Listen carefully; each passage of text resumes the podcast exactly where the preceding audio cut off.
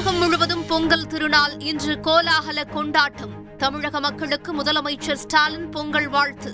மக்களின் அன்பால் ஊக்கத்தை உழைப்பாக்குவேன் என உறுதி எழுச்சிமிக்க கலாச்சாரத்தின் அடையாளம் என பிரதமர் மோடி பெருமிதம் பொங்கல் பண்டிகையை ஒட்டி இன்று அனல் பிறந்த அவனியாபுரம் ஜல்லிக்கட்டு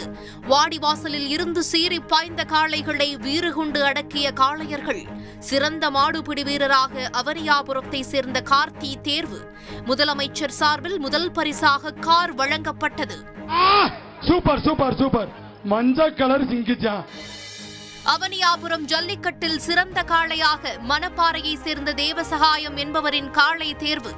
காளை உரிமையாளருக்கு உதயநிதி ஸ்டாலின் சார்பில் இருசக்கர வாகனம் பரிசு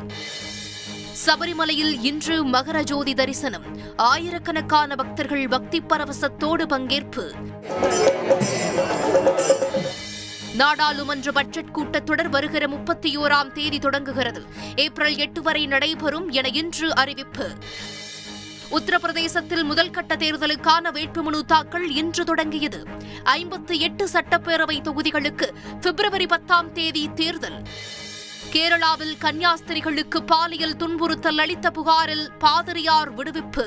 குற்றச்சாட்டுகள் நிரூபிக்கப்படவில்லை என கோட்டயம் நீதிமன்றம் இன்று தீர்ப்பு ஜோகோவிச்சின் விசா இரண்டாவது முறையாக ரத்து ஆஸ்திரேலிய அமைச்சரின் அதிரடி முடிவு